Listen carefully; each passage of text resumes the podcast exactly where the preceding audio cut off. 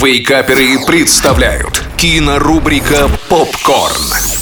Доброе утро, любимые. Это рубрика «Попкорн». Меня зовут Денис Косяков. И я расскажу вам о новинках, которые вы можете посмотреть в онлайн-кинотеатрах. А точнее, о новинках, которые ни в коем случае не нужно смотреть нигде, потому что речь пойдет о фильмах, которые хотят быть тем, чем они не являются. И в первую очередь хорошим кино.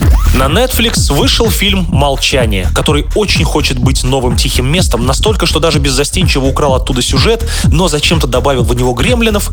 И теперь он представляет из себя плохую пародию и очередной плохой, никому не нужный полнометражный проект на Netflix. На кинопоиске дела еще хуже. Эксперимент «Офис 2» хочет быть одновременно и фильмом Тарантино, и продолжением эксперимента «Офис», по сути, не являясь ни тем, ни другим. Это фильм под названием «Погром», который наши локализаторы перевели как «Эксперимент Офис 2», чтобы привлечь к нему хоть какое-то внимание.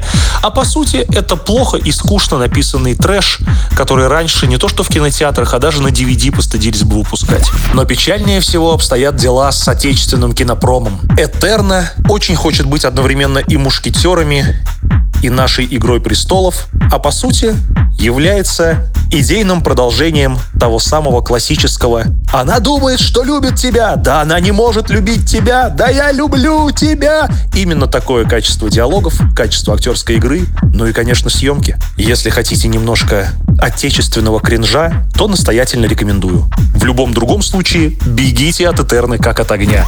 Простите, что не принес вам сегодня хороших новостей. Постарайтесь смотреть хорошее кино. Пока, любимые.